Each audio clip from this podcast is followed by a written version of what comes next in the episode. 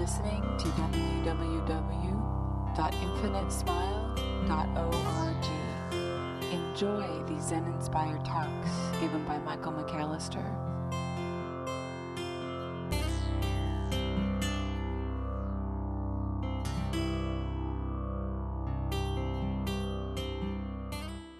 When we're on retreats, like we are now, the habits of our day to day get shaken just a little bit, sometimes a great deal. But I was reminded as I was on my way down here to our Zendo at around 5, I don't know, 540, 535, something like that, just how amazing the a clear morning sky is up in the mountains.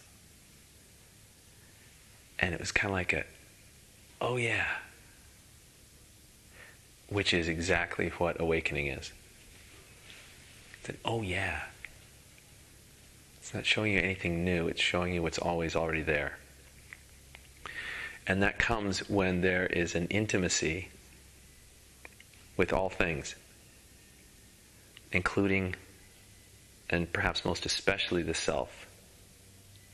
When we develop an intimacy with the self, with our own experience, all of a sudden the inertia of our day to day begins to kind of fly apart. And a stasis shows up, kind of a, a peace, a calm.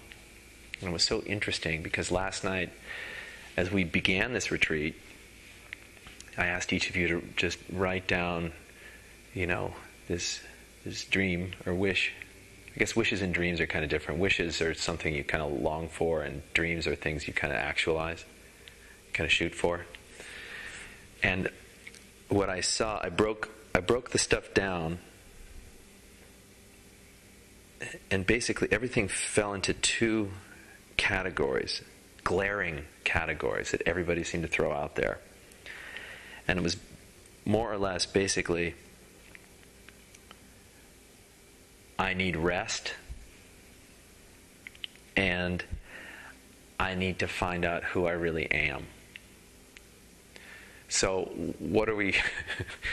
and those are the, you know, easily are going to be the uh, the two uh, the two big uh, big questions that are going to going to show up on most spiritual um, dockets.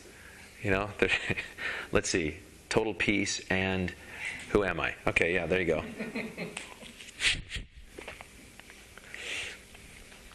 but they were written in such tender ways and so forth. It was it was really beautiful as I was sitting there, kind of reading these things. How do I develop intimacy? That's kind of the theme of this intensive, of this retreat. Intimacy. It's so often seen as just a label for sexual union, when in fact, intimacy is for all union. Intimacy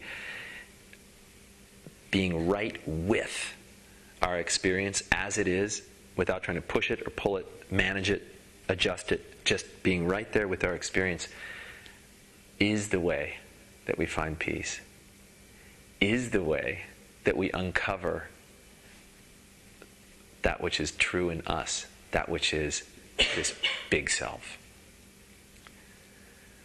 So miraculously, everything seems to fit together. We, by sitting here, begin to listen for who we are. We begin to listen very carefully for who this thing we call by a certain name and everybody else calls us by. So we can begin to listen to what really is that. Once that happens, we can begin to be intimate with others from a place of wholeness rather than a place of division. How often have we run into a situation where we are all about helping somebody else at the expense of helping ourselves? We think it'll help it'll help us feel better, but remember feelings come and go.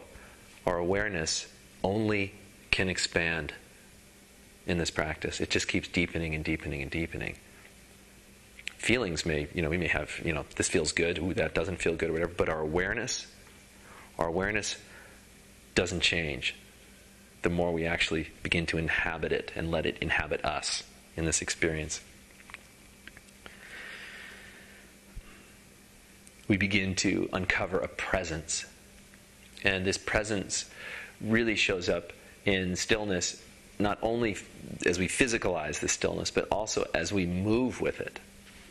As we begin to recognize each other in silence. It doesn't mean we deny where the other person is by kind of passing him on the path, you know, maybe giving you know, a salute or something like that, but actually being with them alone together allows us to study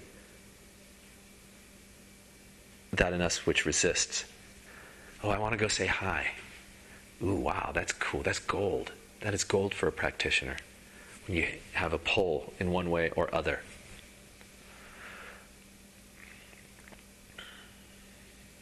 But when we come at the experience of just a retreat like this, at our sitting or at our meal from a place of stillness, it's just me and the brown rice soup and the spoon, and you're right there with it. It's just me and my wife napping on this bed, and you're right there with it. If you're just right there with everything, presence begins to literally just kind of take over in an effortless way. It's not something you gas, you don't turn it up. You just kind of un- unfold into it.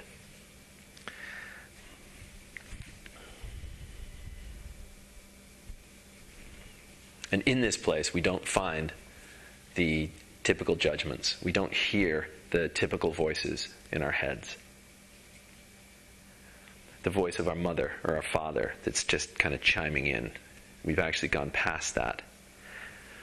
Ego will use those as just amazing tools to keep us from finding that presence, to keep us from finding that in us which is beyond the reach of ego. Ego does not want us to go there because then it obviously is not in charge. So it uses all sorts of really cool tricks to keep us confined, to keep us squished, as we pointed out.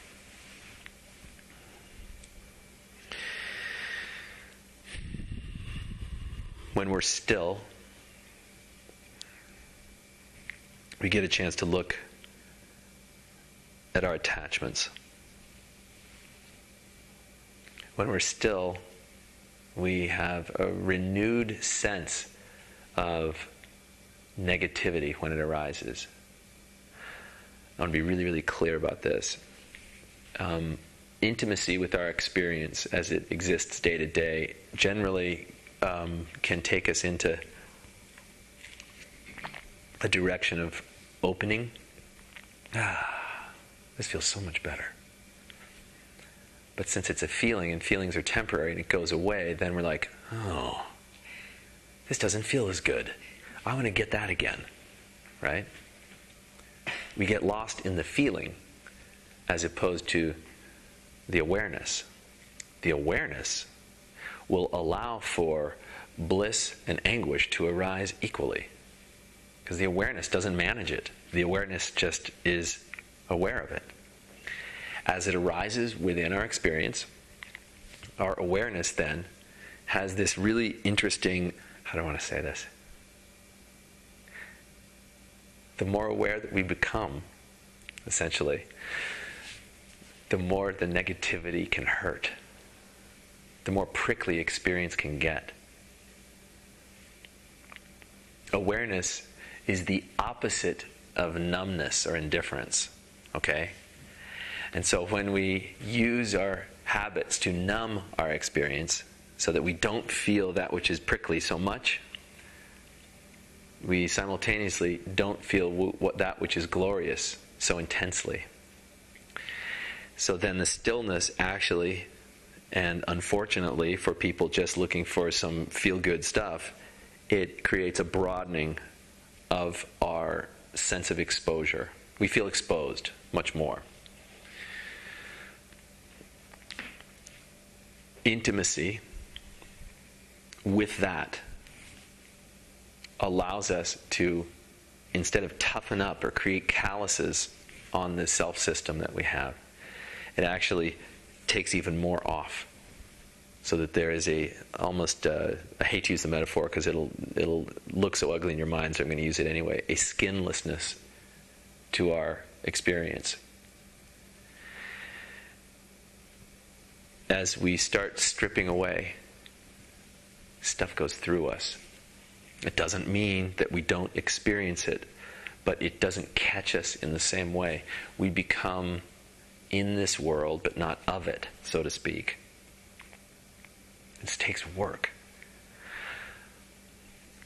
But finding our negativity, finding and studying it, becoming intimate with it, not pushing it away. Oh, that's negative. I'm not going there. Rather than doing that, recognizing it's arising allows us to uncover what's underneath. Where did it where did our negativity arise from? Well, it was offered from the infinite, just like everything else. But it was filtered through ego. Ego then creates a story around things that it doesn't want to face, that it doesn't want to do. And man, it knows how to get you. It's incredible. It's incredible the little things in our heads and in our experience that really zing us. All right? Ego will use those the more aware, paradoxically, the more aware we become. The more aware we become, the more ego fights dirty and really tries to get us get us back. Let me manage the situation, please. I know what I'm doing. Okay, it does. It knows exactly what it's doing. Exactly what it's doing. It's controlling the entire experience.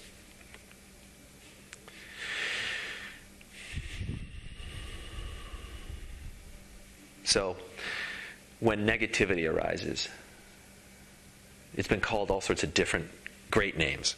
Great names. It's uh, Eckhart Tolle calls it the pain body. When the pain body arises, or in his, his amazing accent, when the pain body arises, watch it.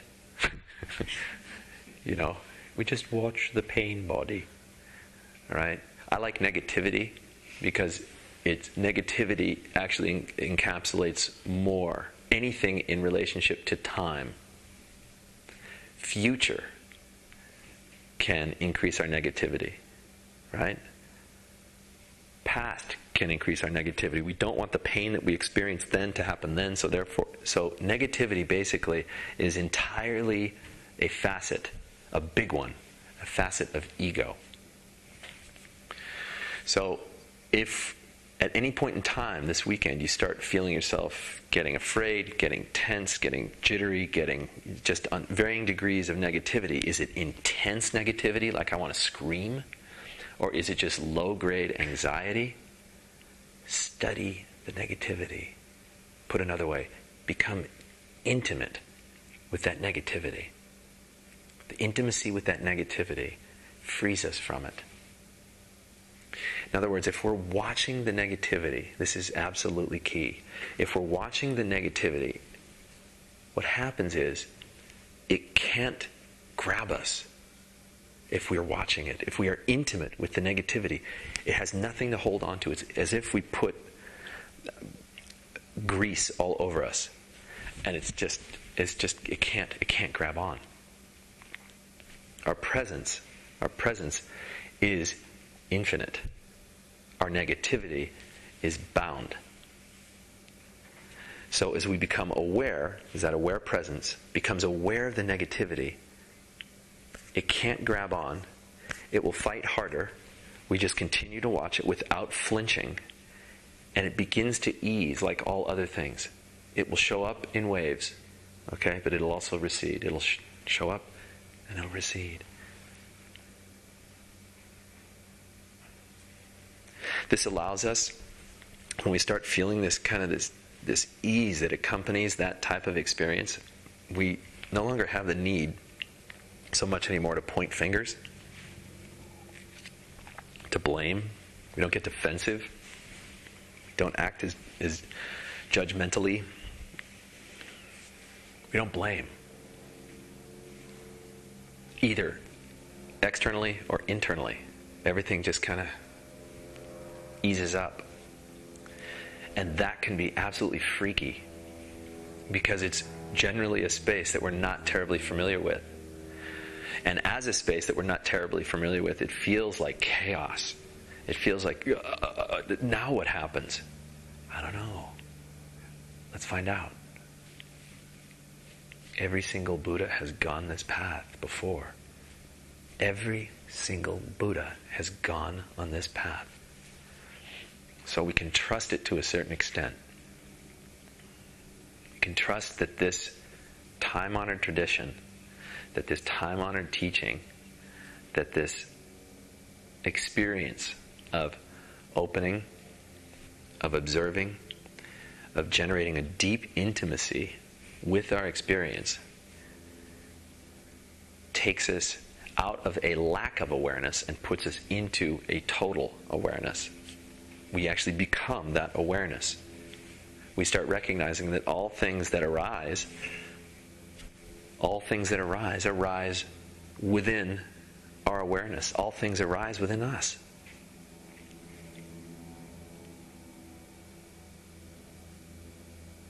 And it's not something typically that our mind will understand. How could everything arise within us? It can't. Well, if you're bound by your body, or you're bound by your thoughts, or you're bound by past and future, you're right. But that in you which is aware of your body, that in you which is aware of your thoughts, that of you in you which is aware of past and future, everything arises within that. Everything arises within you. And as I've said before, we call that openness, we call it emptiness. It arises within this emptiness that we, we that's been given a name. Maybe it's Michael, maybe it's Jeannie, Barb, Brad, Allie, Barbara, Wes, Sheila, whatever. It arises within that but it's miraculously total, it's full.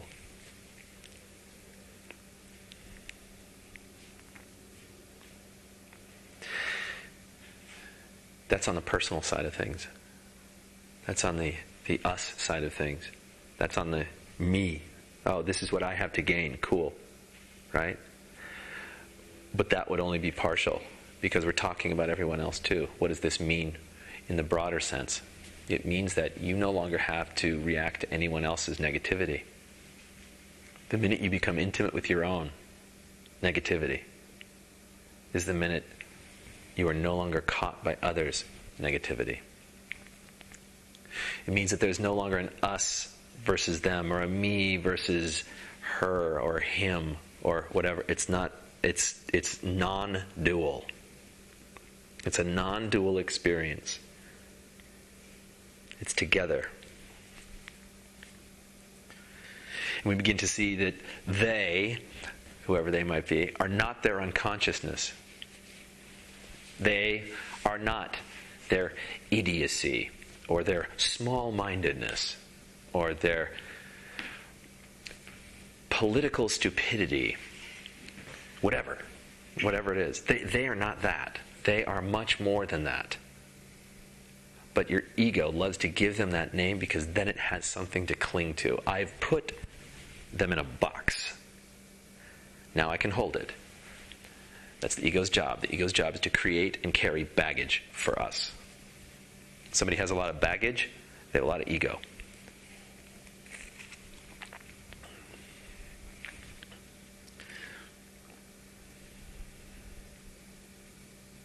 When we do this practice of kind of becoming really intimate with our uh, our experience, with our negativity. We start to uh, let this kind of unattached knowing that goes beyond our mind, because we can watch our mind, our awareness can watch our mind, and beyond time, because our awareness is aware of time. Okay, we let this actually create an unfolding of deepening consciousness, ever deepening consciousness, consciousness for all people.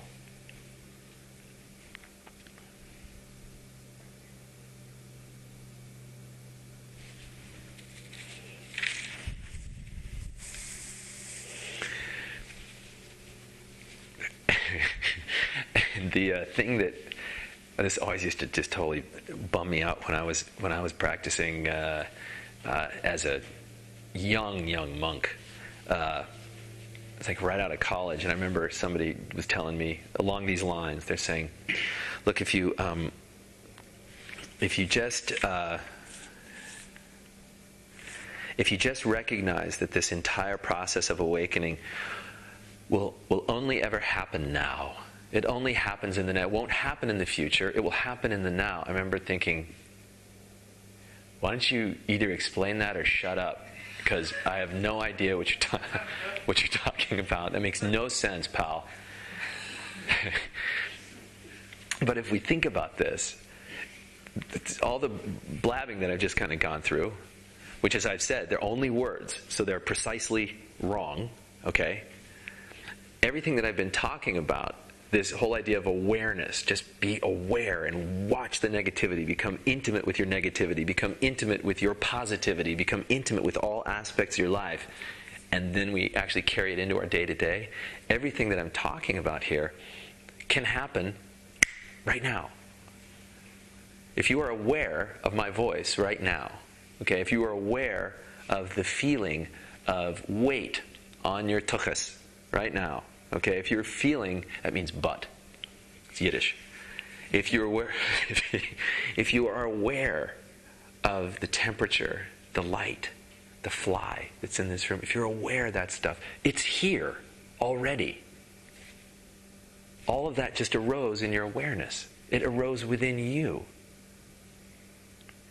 The minute or moment that something happens like, oh, there's a fly in here they have germs, right? Or, yeah, the temperature in this room, it's hot. It's that split second afterwards that what we want to do is short circuit. And we short circuit that, but just we just unplug it. Stillness is the is what unplugs that process.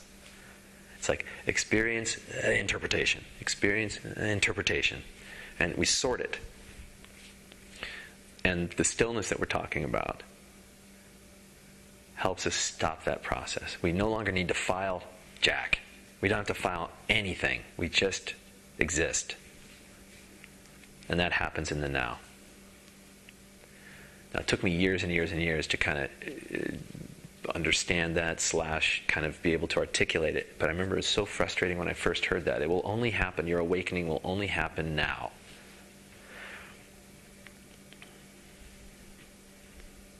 But it, it's true. It's not going to happen in the future. It's going to happen in the now. It's not something you've lost and you come back to. Okay?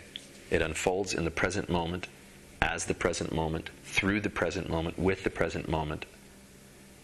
It just unfolds.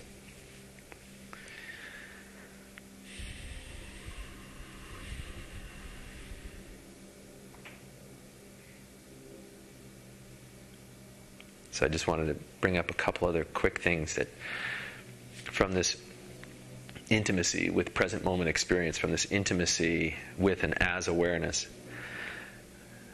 we begin to see some stuff. First of all, we act from a place that is giving. We begin to see the seductive calls of ego for what they are. We begin to see that egoic action is unconsciousness. And we see that unconsciousness will feed on itself to generate the troops internally necessary for war.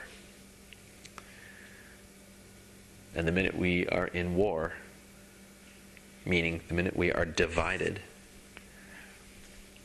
we are helping generate we're helping to generate suffering for everyone. So this is critical work here, actually, to kind of bring ourselves together to the point of no self. And then we can become truly helpful for all other people in a really effortless way that doesn't have any egoic attachment whatsoever associated with it or affiliated with it. We become helpfulness. We become bodhisattvas. We become saints without any need for sainthood. Without any need for being recognized, without any need for anything. We begin to see also that there isn't really evil per se. We begin to see that there are varying degrees of unconsciousness in the world. We begin to see that there are varying degrees of people attaching to things, just clinging to things. And we can look at those that are clinging so desperately with compassion instead of with more clinging.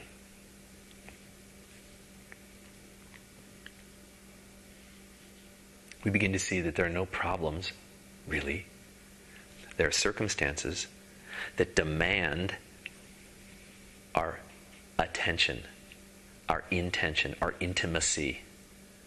There, there are situations, circumstances that require that that demand that of us. But there aren't problems.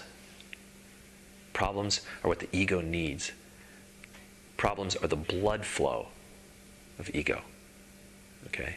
The minute we start seeing that they're not problems, they're just situations that need our awakened attention, that changes the whole game.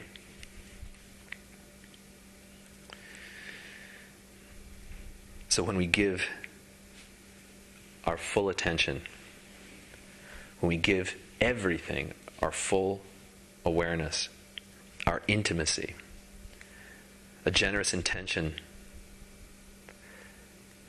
begins to start to just fly through us.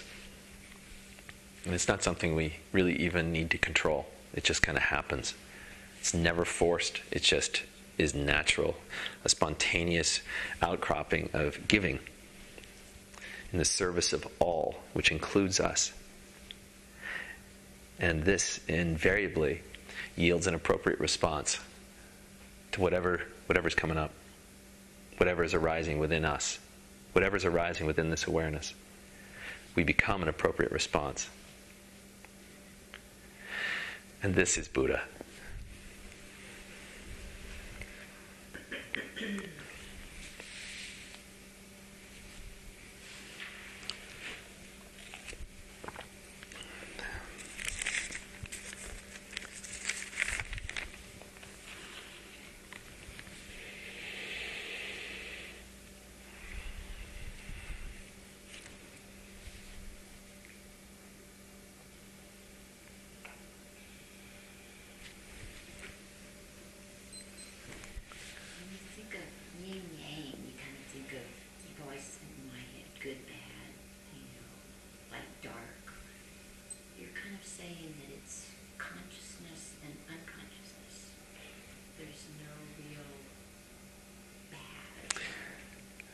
Actually, if you look at the yin yang symbol, you see the merger of both good and bad, right, wrong, yes, no, black, white, all that stuff. All dualism is right there in that beautiful symbol, right? What I'm talking about is that is the realm of ego. Okay? Always. Okay? And people to varying degrees are caught by that symbol, either close to the center where everything is really contracted, or they're out on the close to the fringes, and when they're close to the fringes, they actually can get on the other side of the symbol. And what's on the other side of the symbol? Awareness. And in that awareness, we can begin to watch the interplay of that yin and yang. It's not that there isn't good and bad in the world, of course there is. Okay? But what actually helps the process along, helps our literally our spiritual evolution along and everything else, is not being caught or stuck in right, wrong, good, bad, yes, no, because those are all opinions. What helps us is when we are on the other side and we can watch those opinions, yours and mine and everybody else's, and then act from that place that is no longer bound by either black or white. We're in another space, it's more expansive. Okay? So yin and yang, I think, is a, it's a it's a marvelous description of the egoic experience. They're merged together. You can't have right without wrong, right? But you can't have either right or wrong without ego. Because ego is what judges it. Okay? You can have that which is beyond right and wrong which is what we're teaching here. But if you stay there in the beyond right and wrong, and you misinterpret that, your ego squeezes in the back door and starts saying things like, oh, so there's no right and wrong? That means I can do whatever I want. That means there are no rules. That's ego. Ego's just made a judgment.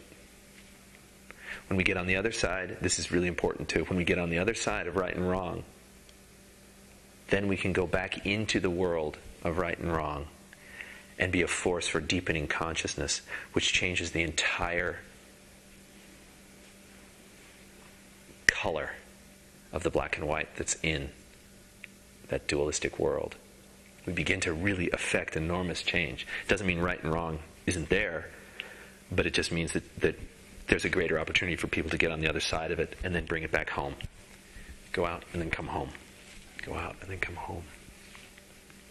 Hope that kind of makes sense. I know that might sound kind of heady, but it's a really important thing for us to recognize that actually this, as beautiful as the yin and yang is, the symbol we can get attached to the symbol. Yeah.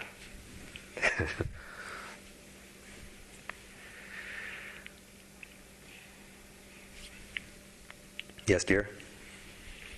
Um, along the same lines of that question of, you say, observe the negativity or observe the, the right or the wrong. Where is where is action in any of this? Is there any action in it, or is it simply an internal, most philosophical dialogue of watching this? I guess what is. So how does action fit into then? Once, if you get to the place where it's all uh, awake, where? Yeah, or to, to, make it a little bit more simple. For example, um, that space where you are finding the negativity arising and you want to scream. Mm-hmm. You're, you're frustrated with the situation and you're seeing it come up. Where does the act? You don't. You don't obviously scream. You don't obviously fall into the negativity and allow it to consume you. What other action or where where does action then go? The so the, the, the practice, the way the practice has been kind of articulated by people who are far more articulate than I, is in that moment of I got, I'm going to scream, become intimate with that impulse. Okay? The intimacy with the impulse actually lessens its force.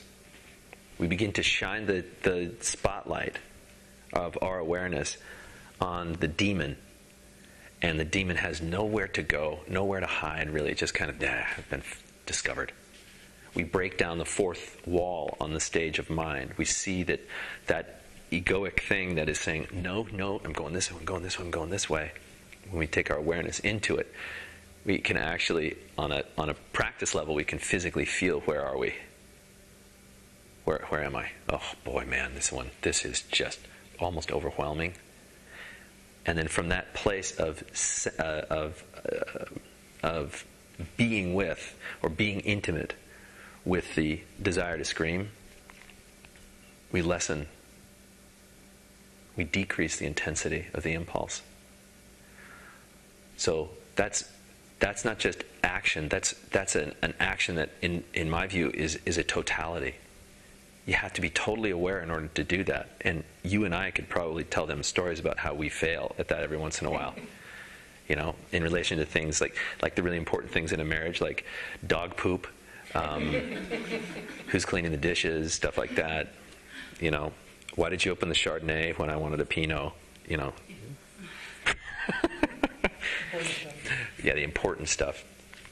But again, like the big goof is the minute we go into you know this the the uh, this place of total bliss is just deciding not to do anything about it. It's going from going into that place of bliss, smelling the rose, and then trying to bring roses back for everybody else to smell. That's key. That's absolutely key to this work. Otherwise, it becomes totally self indulgent. It becomes, a, in actuality, a, a, a practice of transcendence rather than transcendence and incorporation. In other words, you transcend, you get the experience, you let the experience settle, it kind of percolates through your being, and then you bring it back. And that's it's it's critical. Otherwise, how are we going to evolve? You know, I don't know if I answered your question, honey. Partly. But that our our work I mean not only as a couple, but like our work as beings is to is to make sure we can be intimate with our experience. If we're screaming, we're not being intimate with our experience unless we're being very intimate with the screaming. Is that possible? Sure. But usually, when we're really intimate with the screaming, there's this conscious, felt sense of stillness. I don't know if, if any of you have ever been in a situation where you're crying so hard, where the emotions take you over so much that there's almost a peace within the blubbering. While the blubbering is just going on, while the tears are just flowing from your face, there is almost a quietude that you can sense. That's what we're talking about. Except doing that consciously. It allows our work to be, our work is colored differently in the world.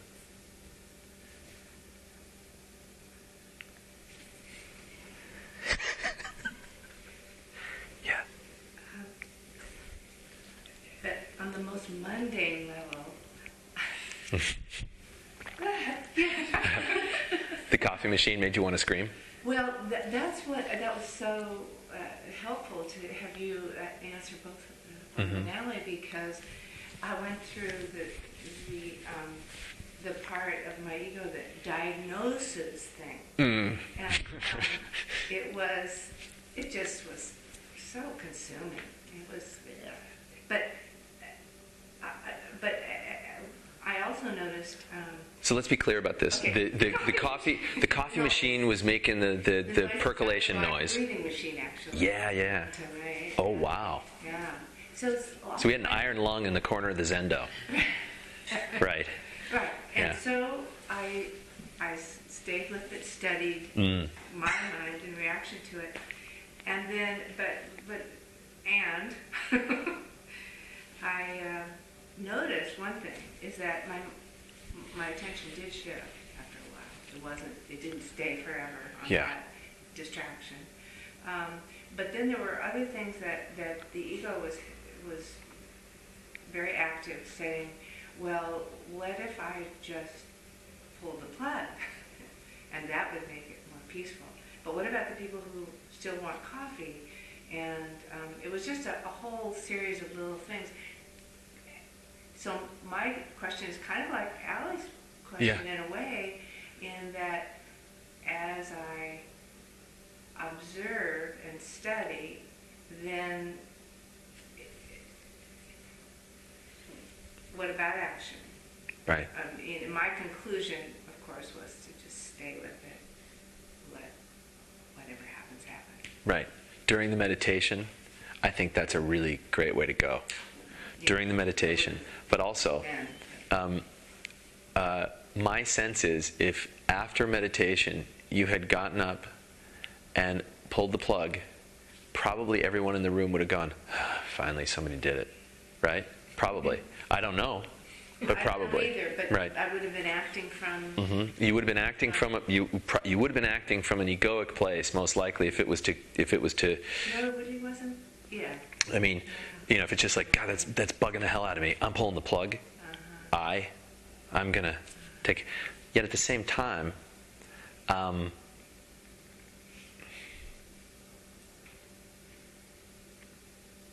that's a good one yeah because the thing is it's always something That's why. If it's not that, you know, if it's not that, it's going to be something else, right? Uh, I love the story. I may have told you before, so forgive if you've heard this, but it just cracks me up. This this writer had rented this uh, villa in um, uh, northern India, and uh, he's up total total seclusion where he's going to be able to finish this tome that he'd been working on. Um, I'm embellishing this slightly because I don't remember the whole story, so it's my way of compensating by embellishing. But uh, I know that I, remember, I remember just cracking up when I heard he gets up there, and it's paradise. It's perfect. It is every. It's just perfect. Two days later, 400 Girl Scouts oh. move into the field that's just below his villa, and they stay there for a month and a half, six weeks, he's got screaming girls, you know, little girls that, that he said, I had a choice at that moment. Mm-hmm. I can either totally accept this, or I can fight this, or I can leave. And he accepted it, and he said it became like music. You know? So the your description of the coffee percolator there being like a, a, breathing machine you're right it did that's a great way of describing it but think of all the things that that ego can do in that moment it's a great practice opportunity it's a great i mean uh, as much as i'm glad it's off right now and i don't know if you could really have called that coffee no, right. well, that another you know another thing that was going on right it's like well it's not it's not really even coffee yeah You'd be better off with green tea. Anyway, and besides, it's better for them. That's just like brown water. but the still the the the recognition that no matter what, no matter what, our meditation is going to have. There's going to be an offering in whatever meditation that we have. There's going to be an offering for something we can react to negatively. Boom, we get to study our negativity. If it's something that's positive, we get to study our positivity, but we get a chance to study. and by the way, thank you for turning it off. Or was it Jeannie? Jeannie? I was the exact same. yeah. Well, you know, and as a group, maybe what we do is we just, you know, decide not to have coffee or we pull the plug. I mean, those are those are great things as a group we can decide on. I would prefer not having respirators in the Zendo personally, but uh, you know, yes, Miss. I, I, was so caught up in it not being coffee, I didn't even hear the iron lung. I, I, something though. Um, all those, because I have the exact opposite problem that everybody else does, mm-hmm. in that I almost appreciate those sounds. Mm-hmm. Maybe it's because my, my mind needs something to fixate on. Mm-hmm. But even when an airplane would fly by, it's almost like it, it flies by and suddenly it's like, hey, pay attention to the present. Stop wandering off. Yeah. And it's like those sounds keep me in check. And once in a while, just suddenly, oh, there's that breathing mechanism in the back. Yeah. Pay attention, you know? Yeah. But it's like, sometimes I need those things. Otherwise, my I mean, it's like I'm having the exact opposite problem everybody else is having. Like, well, I think that uh, yeah, I mean, I, I, hear you there, but but keep in mind that if you if if your mind is like constantly going, I mean, that's that's the the um, sometimes we call it just the death rattle. Ego is saying, please don't stay here. I'll keep you thinking. That's what I'll do. Okay, that's what I'll do. I'll just and so, which is why such a great anchor, if you can develop this sense, is the breath. Because the breath, like spirit, is never not there for you. You can hold it, right? Only so long, and then it takes its, its own course. It's always there. Um, so, this, this goes back to this idea of uh, tightening up your practice or, or relaxing a little bit. Um, uh, physical discomfort is kind of part of the game. Why? It keeps us present. Okay? This is why we don't have, it's like uh, some people have asked, you know, can I just lay down? Um, you could, yeah, but but you're going to miss miss an opportunity for just a little bit of tension. You want to have a little bit of tension in this experience. You want the posture as best you can to be straight. Okay, you want the legs to, uh, or the butt to ache a little bit. This is why the, the intensive, like we're having now, it, it, it, cre- a, it creates this, this deepening, really cool deepening.